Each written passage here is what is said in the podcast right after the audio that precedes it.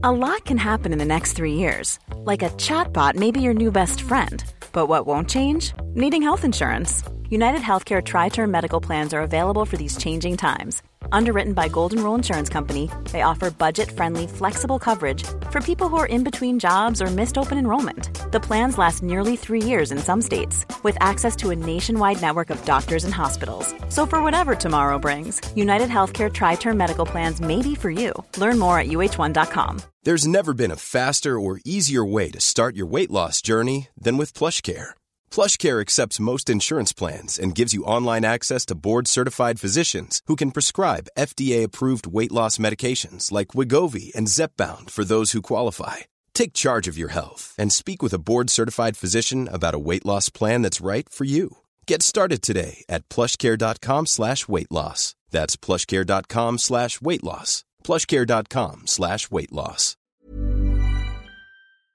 Men just på er fest, din 30-årsfest som blev er bröllopsfest, så hade ju Kristina då Saliba bjudit dit lite libanesiska vänner och släkt.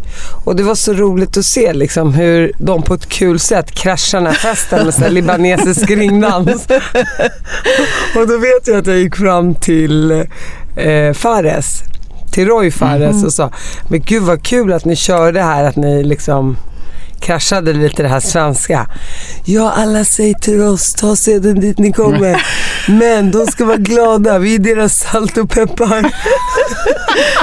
Men alltså, vi älskar ju den, alltså ja, den, det är underbart. Den korsningen och den krocken. Och du har ju blivit expert på det där, tjalalala. Du är ju grym på det, så han kan ju spränga trumhinnorna med det liksom. Kan du jollra, Simon? Idag är jag inga mindre än deckarförfattarinnan med över 18 miljoner sålda böcker världen över, Camilla Läckberg och hennes man Simon Sköld.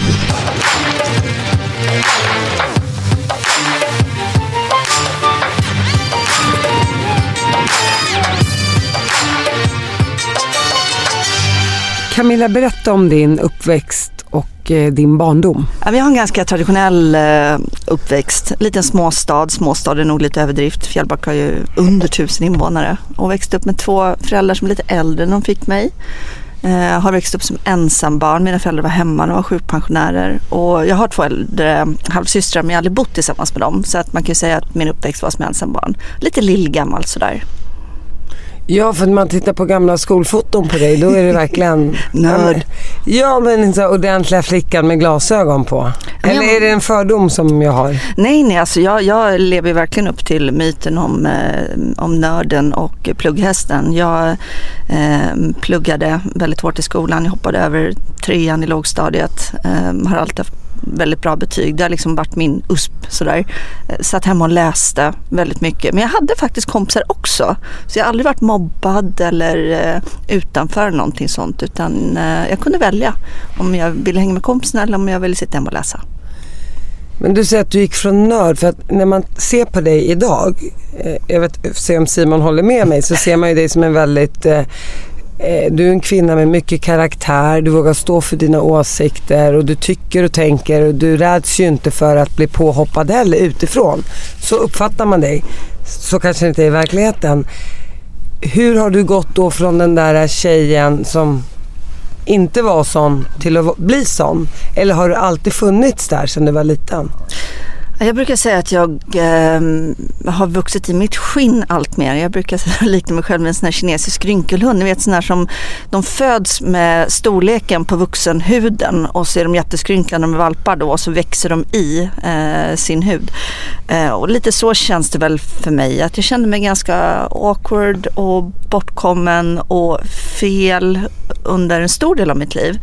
Men jag tror att det började någonstans när jag blev författare och kände att jag landade på rätt ställe i livet, så kunde jag börja blomma ut. Och jag har fått öva på mycket av de bitarna, men basen är nog att jag landade på rätt ställe i livet. Men kommer du från ett tryggt hem? Ja, men det, jag kommer mycket från ett väldigt tryggt hem. Mycket kärlek, väldigt närvarande föräldrar, och jag fick ju vara med hela tiden. Jag hade nästan aldrig barnvakt, utan skulle de bort på fest så fick jag följa med. Så att jag har ju fantastiska minnen av att somna under ett vardagsrumsbord med massa fötter runt, och man hörde skratt och musik och prat, och så somnade man, och så minns jag liksom hur man blev på vintern instoppad i en sån här pälspåse och så bars hem på pappas axel. Så att jag var ju med väldigt, väldigt mycket och fick umgås väldigt mycket med vuxna människor. Och vem var det som introducerade dig för bokvärlden? För du slukade ju väldigt mycket böcker. Var det dina föräldrar eller var det du själv?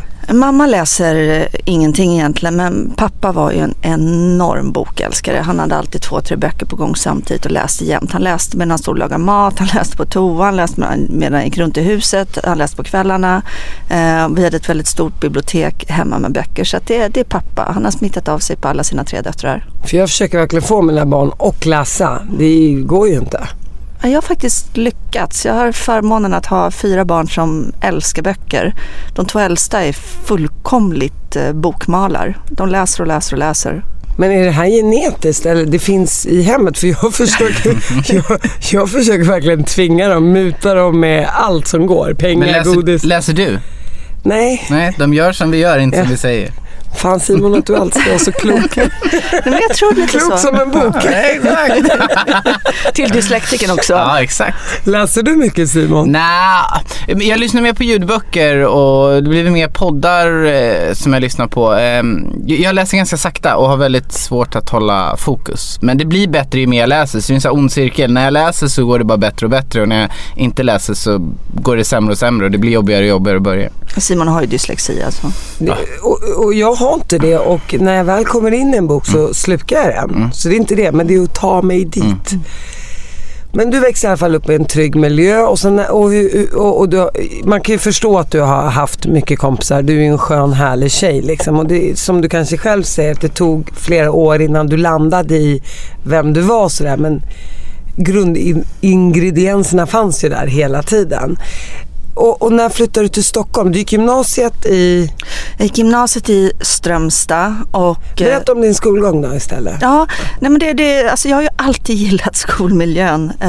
Och det var väl lite grann så att jag var inte speciellt bra på idrott. Jag var inte speciellt bra på uppträda eller någonting sånt där. Utan min liksom främsta talang var ju att plugga. Så att jag var alltid den som var bäst i klassen. Jag gick ut med 5,0 i gymnasiet. Och jag har alltid varit väldigt stolt över det. Fick du en 5 i idrott också då? Nej, den fick man räkna. Jag fick en 3, man fick ju lov att räkna bort det. För jävligt att man får räkna bort det.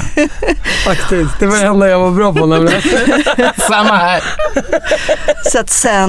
Så att jag var 17 år när jag började på Handels i Göteborg och flyttade hemifrån och flyttade till Göteborg. Och vad var målet när du började på Handels och läsa ekonomi? Ja, men lite grann så blev det så att jag var nog lite vilsen och det blev nog lite Handels i brist på andra alternativ. Jag hade ju alltid drömt om att bli författare, men jag trodde inte riktigt att man kunde bli det. Och jag ville inte bli läkare, jag ville inte bli advokat, jag valde bort massa saker och till slut landade i att ja, men marknadsföring, det är ändå lite skrivande och kreativt och sådär. Så att det var det som var min tanke. Revisor, jag kan skriva lite siffror. Ja, men fy, det är min värsta mardröm. Jag hatar siffror. En 6. Nej, fy fasiken. Jag får eksem av siffror och matte. Vad är det som får dig att ta pennan och skriva din första bok? Men det var Berätta om skottet i Sarajevo. Nej, men jag började på riktigt skriva när jag tror att jag var runt 25 och jag fick en skrivarkurs i julklapp av min dåvarande man och min mamma. Och jag gick den här kursen, det var 3 helger med en månad emellan. Den hette att skriva krim och jag började skriva första boken Isprinsessan under den kursen. Och hur lång tid tog det innan du blev klar? Och var fick du all inspiration ifrån? Alltså och vad handlar den om? Nej, men det tog väldigt lång tid att få klart boken. Det tog 2,5 år. Det berodde väldigt mycket på... Dels jobbade jag heltid som civilekonom. Så jag fick skriva på kvällar, helger och semestrar och sådär. Och sen tog det också väldigt lång tid beroende på bristande självförtroende. Jag la ner arbetet rätt ofta mellanåt och tänkte att nej, men herregud, inte kan väl jag skriva en bok. Ingen kommer vilja läsa det här. Men jag kämpade ändå på. Och jag har alltid vetat att jag vill skriva krim, så att det var väldigt självklart.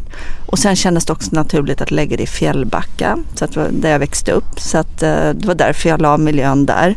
Och så gjorde jag en kvinnlig huvudperson som var författare, som blev lite grann så här mitt alter ego. Och hur kommer det sig att du ville skriva om krim? För man säger väl oftast att man skriver berättelser om något man själv har kanske upplevt, eller som du själv säger, jag skrev om Fjällbacka, man gräver där man står, så att säga. Jag har ju haft flera författare in här, Denise Rubberg bland annat, och alla har liksom sin stad eller sin plats där de skriver om. Denise skriver mycket om Östermalm och Stockholm, du skriver mycket om Fjällbacka. Vad var det som fick dig landa i Krim, tänker jag?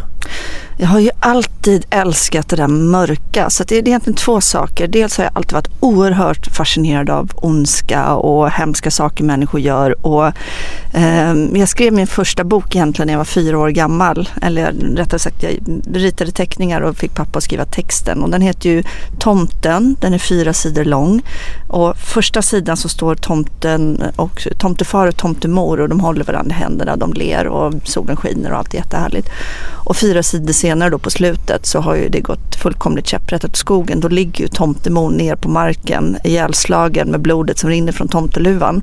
Och då var jag 4 år. Så att jag har liksom alltid haft en väldigt morbid fascination för det där. Och sen fick ju pappa mig fast för deckare då när jag läste min första Katte Kristi när jag var 7. Och sen var jag fast. Jag tyckte det var den perfekta litteraturen. Men var fick du din inspiration ifrån? Jag har ju alltid läst väldigt mycket om riktiga mordfall, om polisutredningar. Men du var ju bara 4 år, tänker jag. Ja, men då gillade jag så här, jag började läsa väldigt tidigt, och jag fick alltid välja så här på lördagarna om jag ville köpa en tidning eller om jag ville köpa godis. Jag valde alltid tidning. Och jag valde ju inte så här Gulliga min häst och sånt där som de andra i Kina gjorde, utan jag valde så här Tales from the Crypt som var en skräcktidning, och Agent X9 och seriemagasin.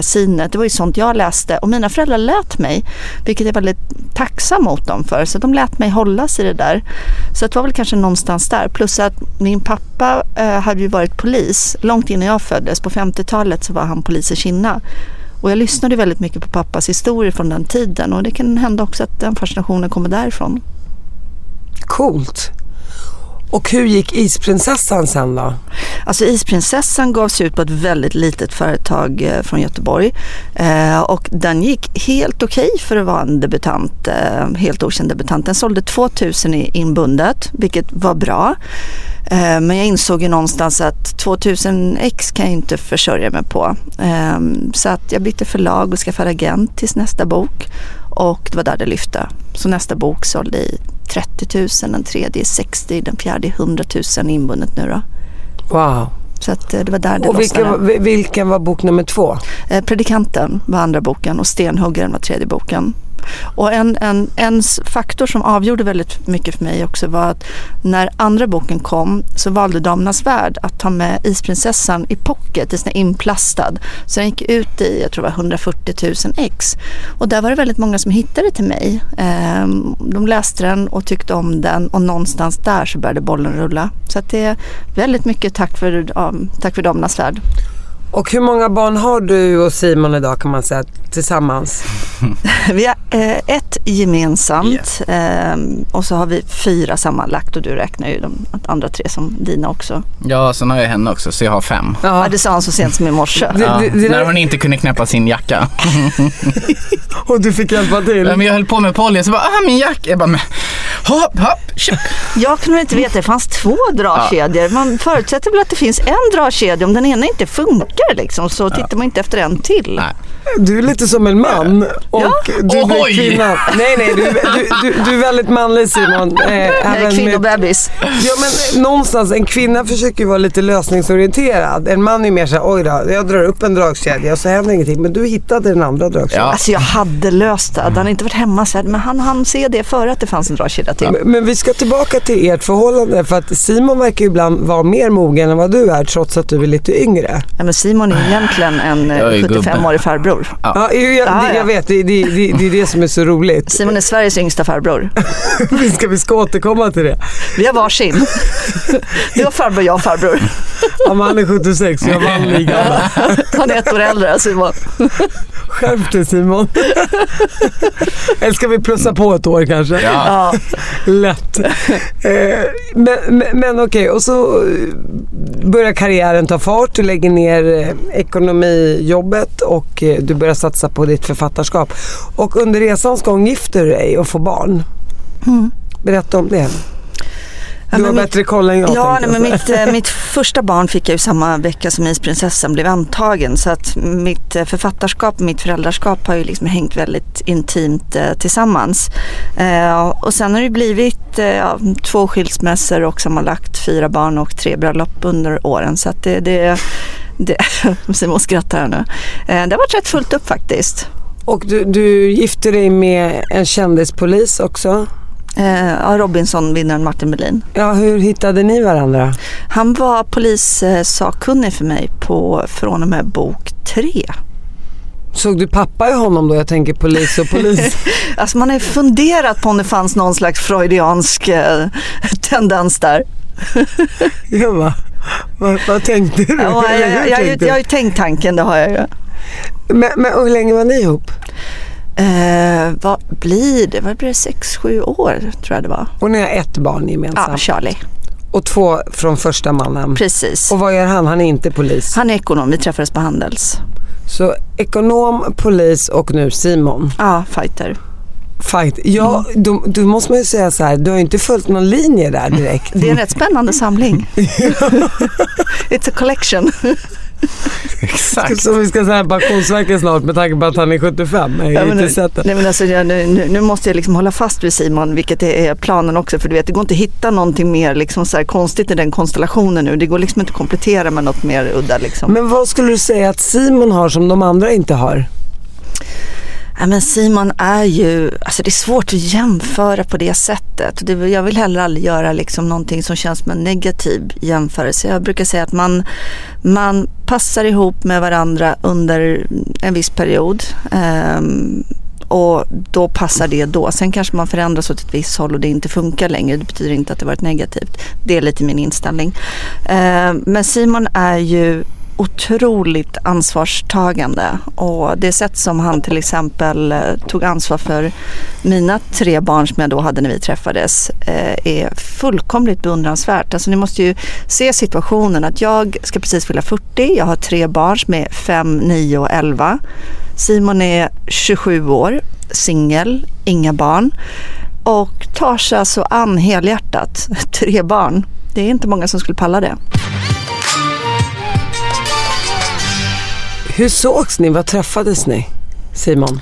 Vi träffades på ett arbetsmöte för bilmärket Mini. De skulle ha 5 olika ambassadörer, och jag var en som representerade vad som sägs sportvärlden. Sofia Wistam var där, du var där, Sir Dawn Finer var där, och sen var det en kille till, någon DJ som var jättestor utan oss.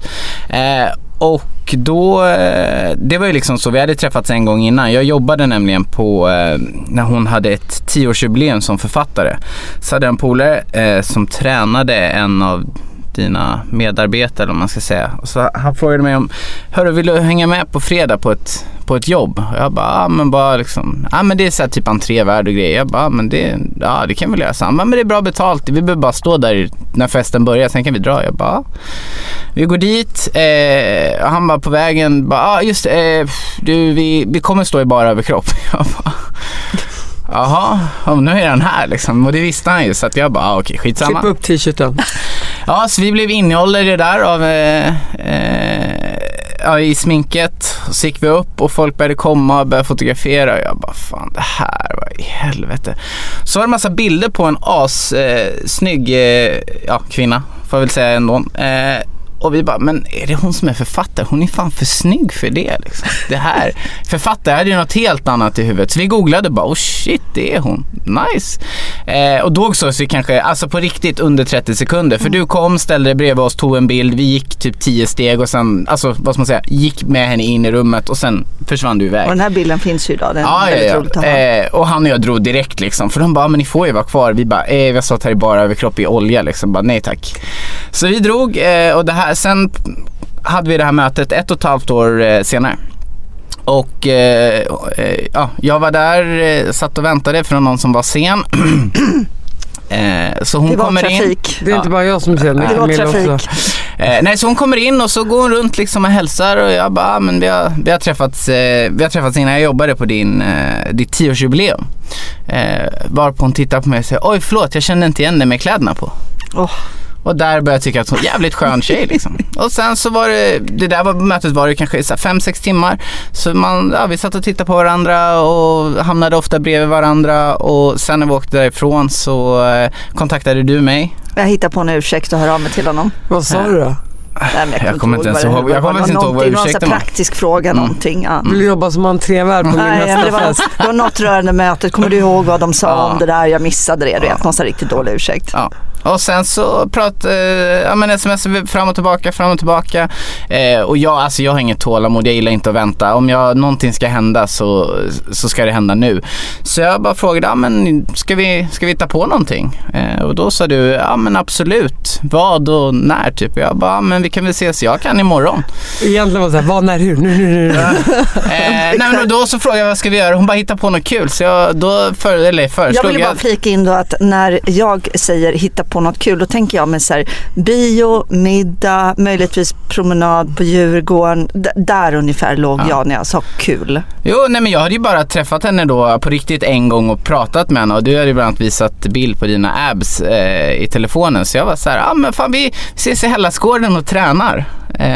Så jag bara, kom till Hällaskården så tränar vi. Och hon bara, absolut, vart ligger det? Och sen sågs vi dagen efter och körde ett träningspass.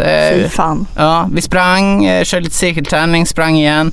Och sen satt vi, det här var ju i juni, så vi satt, det var jättefint väder, satt där och pratade typ 1,5-2 timmar efteråt, och det båda kissnödiga, frös, hungriga, ville gå därifrån men ändå inte.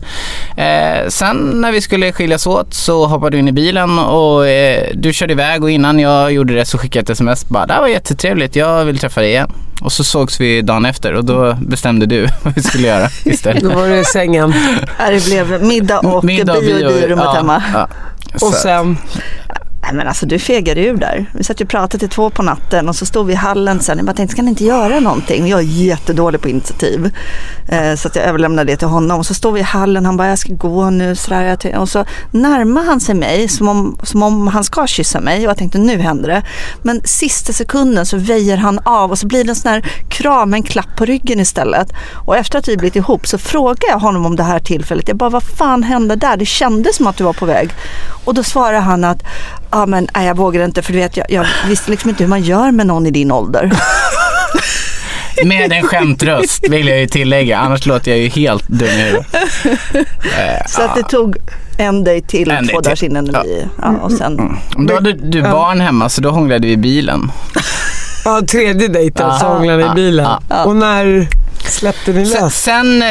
drog du iväg på en husbilsemester med dina kompisar? Milfson Tour. Ja. Det här kommer jag ihåg. Milfson Tour en vecka på västkusten.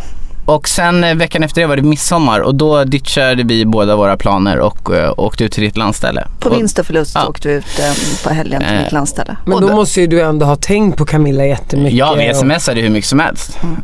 Så då åkte vi ut, och sen dess... Ja. Men du tänkte aldrig... Jag träffade ju en mycket äldre man som var mycket äldre än jag är fortfarande, och nu var jag ju 21, skulle fylla 22, då var jag lite äldre. Du tänkte aldrig, gud, men hon är ju lite för gammal för mig, eller hon har 3 barn, alltså det är en... Nej, alltså åldern tänkte jag aldrig på. Kanske att barnen skulle liksom så här, men hur går det om de inte gillar mig liksom, om de bara fuck you liksom. Så att det var ju mer nervöst än åldern, tänkte jag aldrig på. Det var mer... och du tänkte aldrig, gud vad jobbigt att träffa någon med barn? Nej, jag tänkte mer så här, alltså, snarare kommer det funka liksom, kommer jag gilla dem? Kommer de gilla mig? Den liksom dynamiken, för det hade jag ju ingen aning om, för bara för att jag gillade Camilla så fattar jag att det betyder inte automatiskt att jag gillar hennes barn, och det betyder absolut inte att de kanske gillar mig. Men det gick jättebra. Det funkade superbra från början. Och sen var det ju på ett sätt väldigt enkelt, för det fanns ju redan pappor i bilden. Det var ju inte så här ensam vårdnadshavare och så ska man vara helt plötsligt en pappa, utan jag är ju kompis, vuxen förebild, vad man nu vill kalla det, bonuspappa. Det var ju inte så att jag skulle ersätta någon. Det var ju inte så att det fanns ett tomhål hos några barn att fylla, utan de var hos Camilla varannan vecka, hos pappa varannan vecka. Allt funkade jättebra, och jag tror att det hade väldigt mycket att göra att det gick så bra för alla. Och jag frågade ju pappan om lov också innan jag introducerade Simon för barnen, så att de gav sitt godkännande liksom.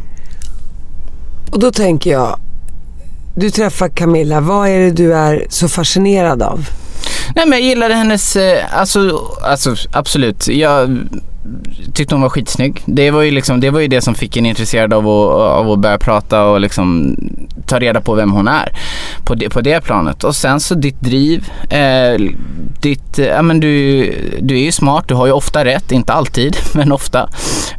Så att det var liksom bara, det klickade, det var enkelt, vi hade roligt, vi hade ganska liknande humor. Sen är vi jätteolika på andra sätt. Men framför... Ja, du är ju gammal och trött där precis. Exakt. Och sen Sen så kompletterar vi varandra liksom, och framförallt accepterar att vi är olika på vissa sätt. Ja, för ni är ju helt olika. Du är ju Aja också, och jag brukar ju alltid ta upp den när vi sitter i en bil och jag bara säger alla våra olikheter. Jag är ung och han är gammal och han är rik och jag är fattig och han har blå ögon och jag har bruna ögon. Till slut säger han bara, ja men vi har en sak gemensamt, titta på honom.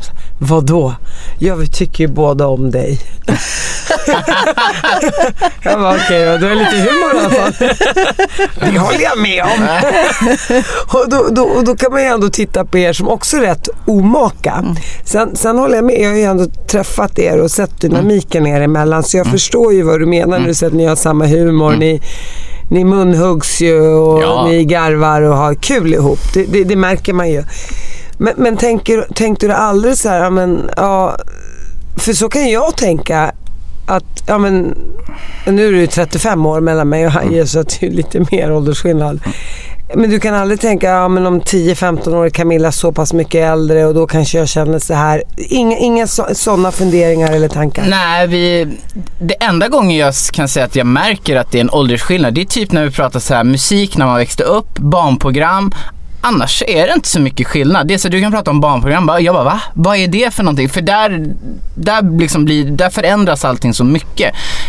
Och sen, eller musiken. Ja, musik liksom, vad man lyssnade på när man växte upp och sådär. Sen är det ju kul ibland när du bara men jag var 20 och gjorde det här, jag var 7.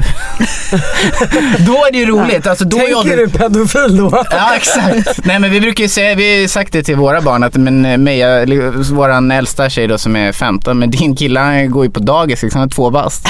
Hon bara, lägg av. Men liksom så ålder, alltså ju äldre man blir desto mindre desto mer fejdade.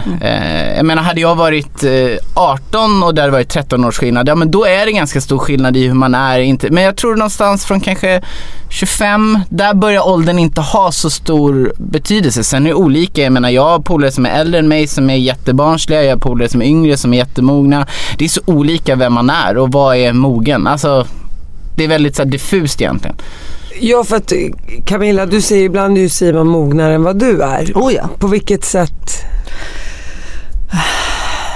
Ja, men du är väl lite mer sådär att vi bör nog lägga oss tidigt för att det är en morgondag imorgon. Medan jag kan falla för en frestelse att men jag har ändå rätt roligt, jag skiter att jag är trött imorgon. Alltså lite så, att du tänker lite mer. Nej, men jag är logiskt tänkande och tänker liksom alltid okej, vad leder det här till?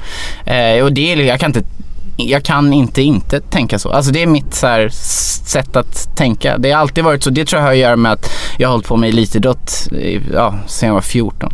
Du är strukturerad och det är det enda som har lyckats ta med. Ja. Och gör lite mer omedelbar behovstillfredsställelse så. Mm. Och det är det Simon älskar hos dig. Ja.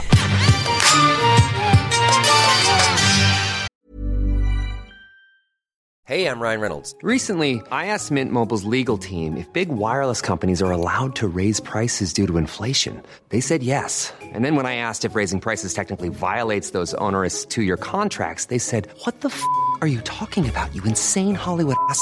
So to recap, we're cutting the price of Mint Unlimited from $30 a month to just $15 a month. Give it a try at mintmobile.com/switch. $45 up front for 3 months plus taxes and fees. Promo rate for new customers for limited time. Unlimited more than 40 gigabytes per month. Slows full terms at mintmobile.com.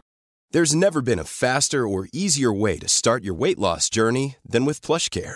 PlushCare accepts most insurance plans and gives you online access to board-certified physicians who can prescribe FDA-approved weight loss medications like Wegovy and Zepbound for those who qualify.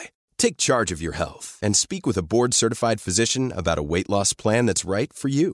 Get started today at PlushCare.com/weight-loss. That's PlushCare.com/weight-loss. PlushCare.com/weight-loss. Men jag tänker, du pratade om att du hade väldigt svårt för att stå på scen och så vidare när du var yngre. Jag tänkte, vi var ju båda, alla tre, på Mikael Binnefelts kalas i Israel. Då så ställde du dig på scenen och showade.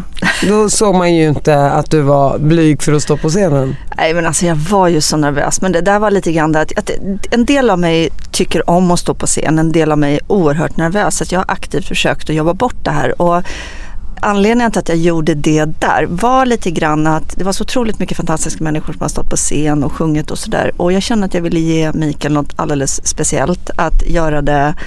någonting som inte händer så ofta. Ställde mig och sjöng. Brukar bara göra det i slutna karaokerum annars. Efter rätt mycket prosecco. Så att det, för mig var det ett sätt att ge en present av att ge min obekvämlighet till och ändå göra det. Ja, det var ju fantastiskt och mycket uppskattade ju det jättemycket. Ja, fast jag insåg ju inte hur lång låt jag även var förrän jag började sjunga. Så att jag började bli svettig till slut. Bara, ta den aldrig slut. Kan du gå ner från scenen? Det var 20 minuter.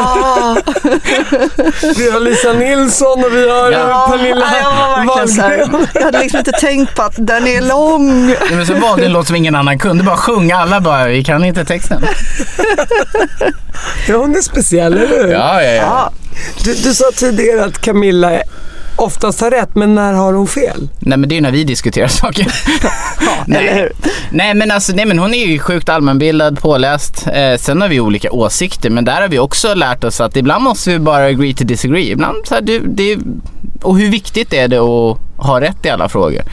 Och det har väl blivit bättre på med åren. Det var ju inte alls så första åren. Då var det ju så här, liksom kriga i stolthetens ära för att typ någonting man inte brydde sig om. Det har blivit att man så här, okej, du får tycka så, jag tycker så släpper det här. För det spelar egentligen ingen roll. Alltså, det är bättre på att välja sina sidor. Ja, herregud. Men har ni något sånt där bråk som ni fortfarande är så här, nej men här är vi helt oense och du har fortfarande fel?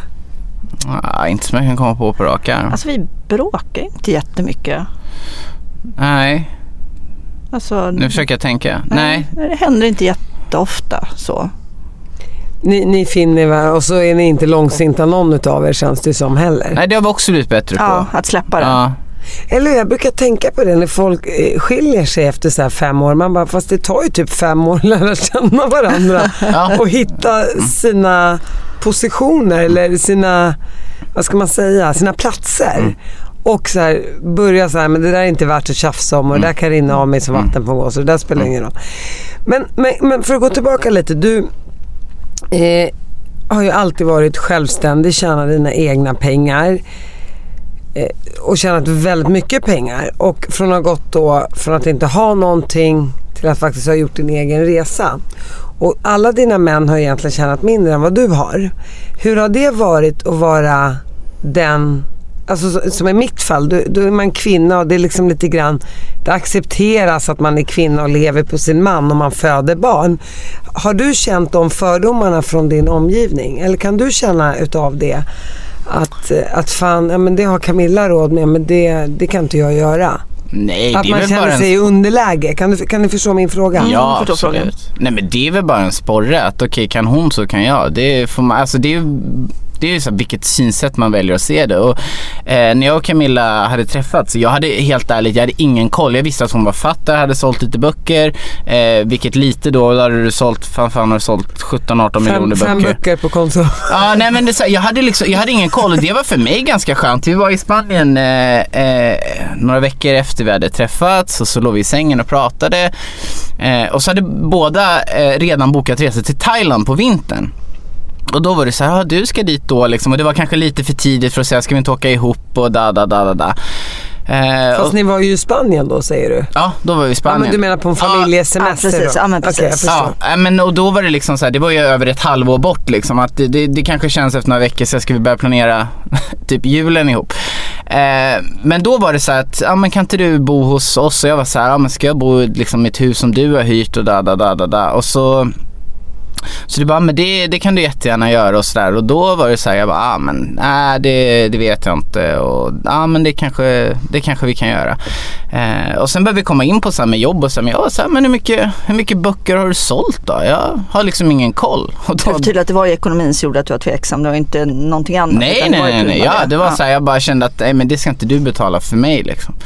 Och sen så då frågade jag hur mycket böcker har sålt, och när hon då typ kläckte ut sig så här, 18-19 miljoner böcker. Jag bara, okej, men jag kan väl bo i ditt hus då, det är skitsamma. det är big enough. Ja, det var så här, jag bara, men då så... det liksom att det skulle inte vara, det skulle inte vara så att vi gick på knä när barnen inte fick någon mat i en månad liksom. Nej, men det var så här, det kändes så, det var också så här, du var så här prompt, för vi bodde i mina föräldrar. Vad tänkte du, Thailand here we come? Nej, men det var så här, vi bodde i mina föräldrar, de hade lägenhet i Spanien då, och så var du var så här prompt på att du ville betala för maten, för du fick inte betala någon för boendet. Jag sa, men vi kan dela på det, vi skulle ändå äta även om du inte var här, och jag betalar ingenting för boendet. Men det var också så här, båda ville göra rätt för sig, men det var inga stora pengar det handlade om, det handlade mer om principen. Simon är ju smålänning och jag är bohuslänning, så att vi är båda väldigt noga med att göra rätt för oss. Jag brukar säga snålänning. Ligger något i det?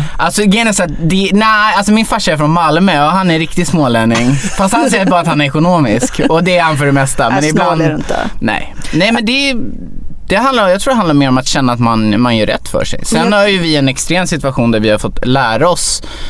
Men det är klart att man kan ha skillnad i ett förhållande, men här är det ju liksom en som drar in 99%, en som drar in den övriga procenten, som egentligen då i någon situationstecken inte spelar någon roll.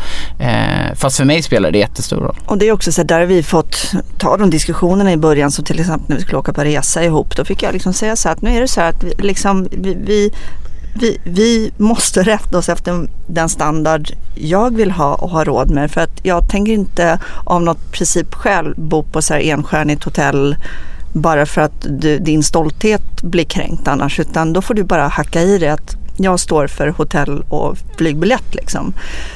Sen kan du bjuda på någon middag när vi är där eller någonting, så att vi är lite grann också hela tiden haft en diskussion om det här. Men en sak som är intressant när man också pratar om det här med generationer och åldersskillnad, det är att jag var ju singel ett år innan jag träffade Simon, och jag började märka efter ett par månader att det var någonting högst oväntat som hände, och det var att det var inga män i min ålder som raggade på mig, utan det var bara yngre killar, och det tyckte jag var väldigt märkligt. Jag har ju aldrig sett mig heller som liksom den där toppsnäckan liksom. Det har aldrig varit min identitet riktigt, så att jag tyckte det där var väldigt konstigt. Det är bara alla andra som tycker det. Ja, men det är liksom, jag är ju plugghästen i mitt huvud, alltid varit. Men det jag fattade till slut var att vänta nu, att inga män i min egen ålder raggar på mig, det är för att killar i min generation vill inte ha en kvinna som är mer framgångsrik och har mer pengar. De vill vara the top dog, den som har liksom kontrollen, makten, genom att vara den som har bättre ekonomi och bättre karriär. Och medan killar i Simons ålder däremot har liksom ett annat självförtroende, snarare tycker det är lite coolt med en kvinna som är framgångsrik, och dessutom också har lite grann den här känslan om att men jag kommer bli lika framgångsrik, jag bara inte hunnit i kappen. Så att det var en väldigt stor aha-upplevelse för min del. Så att, och vi har heller aldrig konkurrerat, vi är framgångsrika inom varsitt område, Simon är framgångsrik inom sitt område, så att vi har liksom aldrig heller haft en konkurrenssituation. Och det är så självklart, jag håller med dig 100%. Och jag hatar egentligen att prata om pengar personligen, utan det är ju vad det är, och sen löser man det som en vi-känsla. Ja. Så du betalar det här, jag betalar det där, man behöver inte prata så mycket heller, det är ju vad det är. Tjänar jag 100 kronor, du 50, men då lägger vi ihop det så mår vi bra på 150 liksom. Speciellt om man är en familj och har barn ihop och man nu... Men ibland kan jag tänka så här, som jag känner många, där det blir väldigt ojämnt i ett förhållande. Ja, men det där tänker inte jag göra, för jag har råd att säga nej. Ja, för att man måste också respektera den som inte... För man får inte köra, man får inte använda pengarna som ett så här... ett triumfkort i spelet. Det är väldigt viktigt. Kan du känna att du inte gör det? Jag tror inte att jag gör det. Jo, det gör jag. Nej, jag upplever att vi väldigt ofta fattar konsensusbeslut. Nej, men sen har vi haft en... Men du förstår ändå vad jag menar. Jag förstår precis vad jag menar. Försöker du tänka på att du inte ska vara sån också? Men jag har nog kanske snarare varit åt andra hållet. Det tror jag är ganska vanligt hos kvinnor. Att man kämpar väldigt hårt för att inte få sin partner att känna sig underlägsen. Att man nästan blir... Så här, oj vad fantastisk du är, oj vad duktig du är, för att man är så rädd att ens manliga partner ska känna sig underlägsen, medan en man inte riktigt känner att den behöver det på samma sätt, utan det är självklart. Så att det tror jag snarare att jag kanske varit åt det hållet, att jag säger oj wow, gud vad du är underbar och fantastisk, men man nästan skruvar upp volymen på det för man är så oerhört rädd att det ska slå på självkänslan. Ja, nej men vi har ju haft den diskussionen också liksom, att okej, du tjänar mer pengar, det är ju inte jättesvårt att lista ut, men det har bara varit så här, jag har alltid känt att fast det är ju inte att du har någon mer makt över mig, och känner du så, det kommer ju inte funka, det pallar inte jag, så att det har löst sig ganska enkelt själv tycker jag. Och där liksom folk som inte kan acceptera att en kvinna tjänar mer får ju skärpa sig. Det är en sak har väldigt bra ställt, men ni båda är ju aktiva med att ge pengar till människor som har det sämre i samhället. Kan ni berätta lite om det? Ni. Ja, men det är det att man vill ju gärna pay it forward och dela med sig när det går bra. Och Barncancerfonden är väl det som framförallt har fått mitt fokus, och pratar även mycket med barnen om det så att de får vara delaktiga i de bitarna. Jag tycker det är viktigt att man delar med sig när det går bra. Och sen vet jag ju också för Projekt Playground, du är med och bidrar med mycket pengar. Ja, men det finns lite olika. Projekt Playground till exempel, och även Mikael Binnefelts stiftelse gällande Förintelsen är också någonting som vi båda har varit med och stött. Och det är väldigt mycket, man väljer utifrån hjärtat. Sen får man ibland frågan att varför stödjer ni inte det, varför stödjer ni inte det? Men någonstans så måste man ändå välja vad man går in och stöttar. Så att vi har några olika som... Ja, sen är det ju ett engagemang också. Det är inte bara pengar, utan man lägger ner väldigt mycket tid på att hjälpa till. Ja, men tiden är ju någonting som också är viktigt. Och där vid din sida är ju någonting som jag har varit ett par gånger hos tunnelbanenätten och hjälpt till och dela ut mat och sådär. Och där är det mer tiden pengar. Ja, där är det mer tiden pengar, absolut. Även om du har skänkt det också. Men det är en oerhört viktig... verksamhet som nätten bedriver. Ja, men det liksom, det känns så rätt och bara få vara en del av och hjälpa till. Och för att gå till din karriär nu, Simon, du är ju fighter. Ja. Vad säger man? MMA-fighter. MMA-fighter. Jag var faktiskt med i Skavlan när vi hade den här killen med, de har bitit sönder hans öron. Vad heter han? MMA-fighter. Bitit sönder hans öron? Alexander Gustafsson. Vad heter han? Ja. The Mauler. Alexander Gustafsson. Ja, det måste vara en kollega till dig. Ja, vi har inte tränat på samma. Han är ju stor. Han väger ju minus 94. Jag tävlar minus 66. Okej, det säger inte mig så mycket. Minus 66. Ja, du måste väga under 66 kilo. Och han tävlar då under 90 kilo. Vad jobbigt, för jag väger mer än 66 kilo. Ja, det gör jag också nu. Utan det är han måste gå ner 10 kilo för varje match. Hur gör du det? Nej, men det är en kosthållning. Man måste hålla ungefär 8 veckor. Och sen så bastar man nu ut vatten. Men det är ju en jojobantning egentligen. Vi måste väga det liksom, 1 sekund när vi står på vågen. När domaren säger, eller läkaren eller förbundet säger okej, check, vi har sett din vikt. Gör samma sak motståndaren sen. Liksom, båda skålar och så dricker man vatten. Så att det är ju verkligen en jojobantning. Och hur hamnar du inom MMA? Jag började med karate när jag var 14. Hade en ganska bra karriär. Vann SM efter ett år. Kom med i landslaget, tävlade jättemycket. Sen runt 20 så började liksom folk skulle dra in i lumpen, folk träffade tjejer, slutade gymnasiet, började jobba, började plugga. Så det här kärngänget vi var blev mindre och mindre. Och jag började tycka det var tråkigt, för det var ju en stor grej för mig. Det var ju den här gemenskapen vi hade. Det är ingen lagsport, men det var ju fortfarande, vi tränade ju ett lag. Började träna runt lite grann, testade på jiu-jitsu, körde det, gick ganska bra, vann ganska mycket tävlingar, var med i landslaget där. på den klubben som heter Nakadojo så hade de också MMA och testade det och bara okej, det här är ju det jag vill göra. Det är det här liksom. Jag hade ju sett det på TV och tittat på UFC och sådär, men jag hade inte testat och träna det, utan det var ju bara det här vill jag hålla på med. Så bara switchade om, började träna mer och mer. Hade ingen så här jätteambition att jag skulle tävla, utan jag tyckte bara det var kul att hitta någonting som jag gillade att träna. Sen fick jag chansen att gå matcher. Gjorde det, hade en ganska tuff start på karriären. Det vill säga att jag förlorade fler matcher än jag vann. Men hela liksom resan har varit häftig. Det har varit lika mycket mental resa som fysisk. Fysiska träning var ganska lätt att underkasta sig. Det var den här mentala biten att träna då 12 veckor för en match, och så har man 15 minuter på sig och få ut alla de här 12 veckorna, och det var väldigt svårt för mig i början. Sen fick jag lite hjälp av Martin Lidberg, svensk världsmästare i brottning, som hjälpte mig med mental träning, och efter det så vände det och jag kunde börja utnyttja den erfarenheten jag hade, var mer avslappnad, blev bättre. Nu gick jag senaste matchen var en titelmatch mot en kille som heter Diego Nunes, som är riktigt, riktigt bra. Jag torskade, det sög jag absolut, men jag kände att jag behövde inte skämmas för den matchen. Så det har varit en lite lång resa, och jag är 32 nu. Jag har sagt att jag ska köra ett race fram till jag är 35. Sen får jag väl sätta mig ner med barnen, med frugan, och se, vill jag göra mer eller är jag nöjd där? Min första tanke som slår mig är, varför vill man hamna i en ring och nästan slå varandra så hårt så att man faktiskt kan få hjärnskador eller... Ja. Alltså, då tänker man så här, är det här en fördom från min sida? Jag tänker att okej, om man har varit med om jobbiga saker i sin barndom, då kanske man vill få ur sig det genom att slåss, och då kan man göra det inom den typen av sport. Men har du varit med om någonting, eller sitter jag bara på en fördom? Nej, men det var ju, alltså, jag hade en jättebra uppväxt hemma med mamma och pappa. De är fortfarande gifta, så jag är ensambarn. Så det lärde mig väl inte gruppdynamik jättetidigt, och var sjukt envis. Så hamnade i mycket slagsmål, hade mycket aggressioner som jag hade svårt att hantera. Och varför? Ja, det vet jag inte riktigt.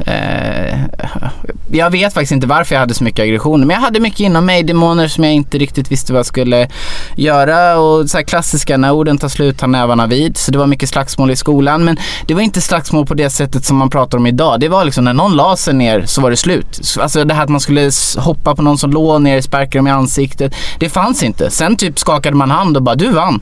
Tack. Alltså, det var inget mer än så. Så slagsmål med gamla mått mätt, om man nu får säga. Idag är det ju knivar och allting. Så att, sen började jag träna karate när jag var 14, och där någonstans behöver mentalt också mogna. Jag tror det hade lite med ålder att göra. Men mogna, och där var det så här, men om du vill träna här får du inte slåss någonstans. Jag bara, jag fattar. Så då blev det liksom att man koncentrerade allt där, och där fick jag ju utlopp för det, och jag fick verkligen testa, och jag fick stryk också på träningarna. Det var inte så att jag körde över alla, utan jag fick mycket stryk, och det gjorde mig nog lite ödmjuk också, för innan dess liksom, jag säger ju yngre jag var, desto mer trodde jag att jag kunde göra vad som helst. Man lär sig ju med åldern, så att det lärde mig att ta hand om demonerna, och jag märker ju att fysisk aktivitet är det som håller det i schack. Alltså när jag inte tränar på 4-5 dagar, jag klättrar på väggarna, jag känner så här att jag får ångest, så jag måste träna.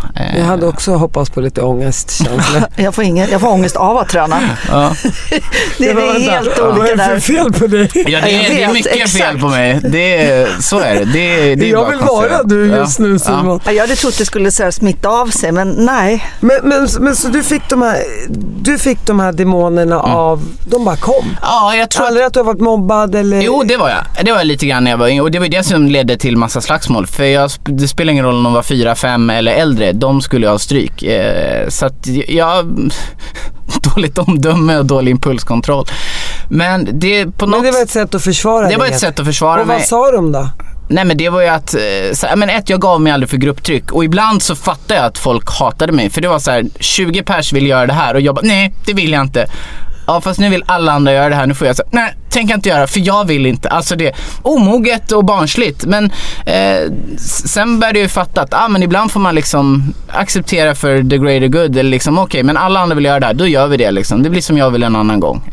Som livet funkar. Men det var allt var för mig svart och vitt när jag var liten. Och det var svårt att ändra på. Och det var för att du var sån helt enkelt. Jag var sån. Och nu får han aldrig som han vill längre. Nej, exakt. Nu har det liksom... Nu har pennan slagit över ett andra hållet. Nu är det bara grupptryck hela vägen. Ja. Barnen och Camilla var alltid alla emot dig där hemma. Ja. Nej, men det är också man lärt sig vilka fighter man ska ta. Jag blev påminn om det för några veckor sedan. MMA-fighter menar du? Nej, alltså bara i livet. Jag fattar det. Nej, men jag hade en jättedum fight med min dotter för, nu är det kanske någon månad sedan. Vi gick till skolan. Och så kom det en mamma i barnvagn. Och ungen hade napp, eller bebisen hade napp. Och hon bara, när jag var bebis hade jag också napp. Och vi använde aldrig napp, för det behövdes aldrig. Och jag bara, nej det hade du inte. Hon bara, jo. Jag bara, nej men du hade inte napp, du är jätteduktig. Jo, jag hade napp. Jag bara, nej det hade du inte. Jo, jag hade napp. Och jag bara, varför ska jag vinna det här? Jag bara, ja självklart, du hade 2 stycken. Hon bara, ja. Varför skulle jag fightas med min 3-åring om hon har napp eller inte? Om hon vill ha det, så, om hon vill tro det så varsågod. Och nu vill ju PK-korrekta mamman här tillägga att även barn som har napp är duktiga. Oh ja. Jo, men jag fattar precis. Ja. Ibland ger man sig in i såna här barnsliga diskussioner. Ja.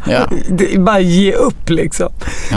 Okej, men sen kom du in på MMA-fighterna och du har ju vunnit mycket där. Nu har det gått jättebra. Men känner du aldrig, gud jag kan få en smäll mot huvudet, jag kan faktiskt ligga där död?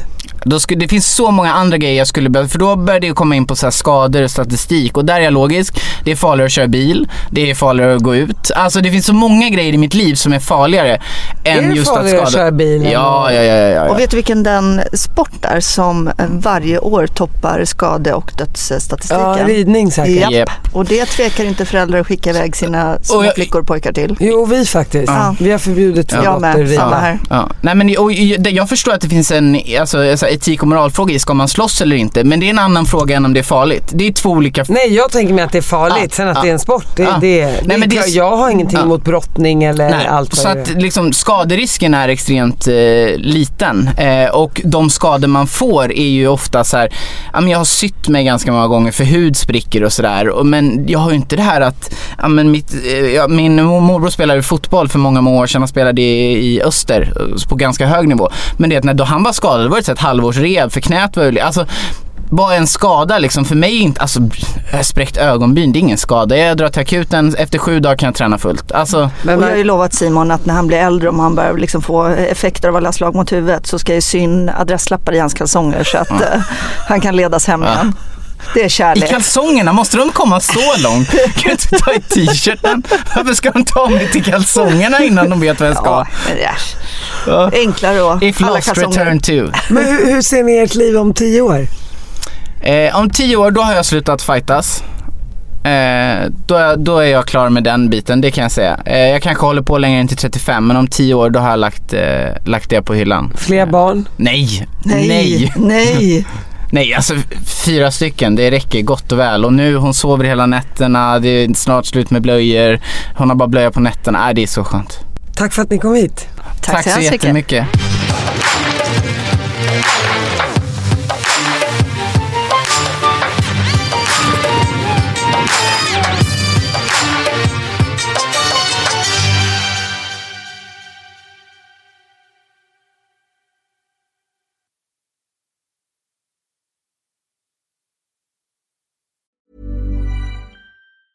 Mom deserves the best, and there's no better place to shop for Mother's Day than Whole Foods Market. They're your destination for unbeatable savings, from premium gifts to show-stopping flowers and irresistible desserts. Start by saving 33% with Prime on all body care and candles. Then get a 15-stem bunch of tulips for just $9.99 each with Prime. Round out Mom's menu with festive rosé, irresistible berry chantilly cake, and more special treats. Come celebrate Mother's Day at Whole Foods Market. Hey, it's Paige DeSorbo from Giggly Squad. High quality fashion without the price tag. Say hello to Quince.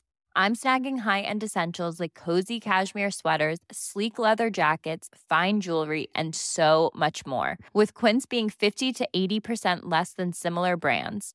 And they partner with factories that prioritize safe, ethical, and responsible manufacturing. I love that. Luxury quality within reach. Go to quince.com/style to get free shipping and 365-day returns on your next order.